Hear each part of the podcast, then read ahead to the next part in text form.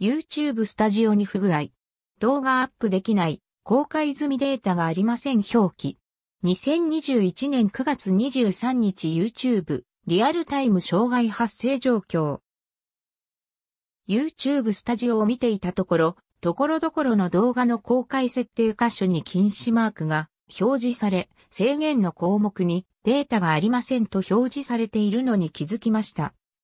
対象の動画編集ページは真っ白で何も表示されなかったりエラーになったり、Twitter で検索したところ、一部のユーザーが YouTube に動画がアップロードできない、ライブ配信できないなど不具合報告をツイートしていました。Twitter 検索、YouTube ダウン。現時点治ったようにも思いますが、自分の環境では公開ステータスがエラーだったり、データがありません表記は消えました。同じような問題で、こちらに記事にたどり着いた人は、自分の環境のみで起きている問題ではないという確認になればと思います。